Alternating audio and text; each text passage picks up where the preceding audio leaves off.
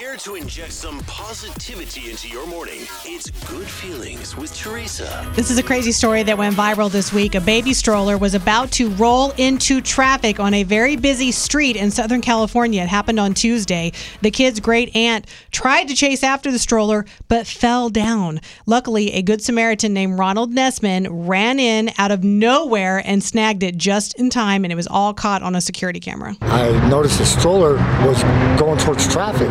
I instinctively ran towards the tro- stroller and uh, got it before it went into the traffic. She was traumatized. Uh, she was crying. Uh, she, she was just in shock. I Can you saw even this- imagine? I saw the video. Guys, it is the stroller's moving fast. She's laying on the ground. Cars are just zooming by.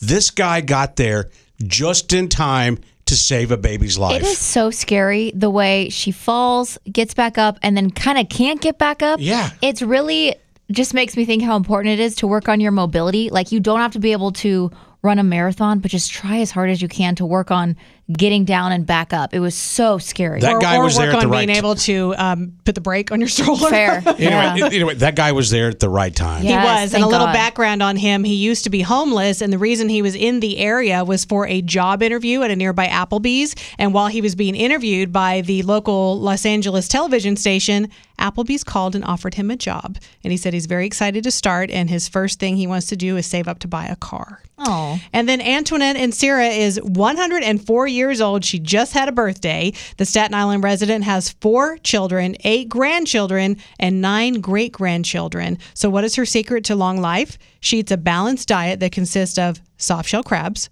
pepperoni, and plenty of veggies. Spinach is her favorite. She also enjoys a daily glass of her favorite alcoholic beverage, saying, I love beer.